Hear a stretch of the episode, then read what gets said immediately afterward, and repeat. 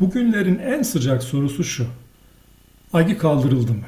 Hatırlayacağınız üzere işçilerde ve memurlarda asgari ücretin gelir vergisine tekabül eden kısım artık vergiden istisna bırakıldı. Ve bundan sonra artık işçiler, memurlar asgari ücretin vergisi kadar bir avantaj elde ettiler. Tabi bundan sonra kamuoyunda şu soru gündeme geldi. Agi devam edecek mi? Agi kaldırıldı mı? Geçtiğimiz günlerde Türkiye Büyük Millet Meclisi'nde yasalaşan bir kanunla artık Ocak 2022'den itibaren alınan ücretlerde agi olmayacak.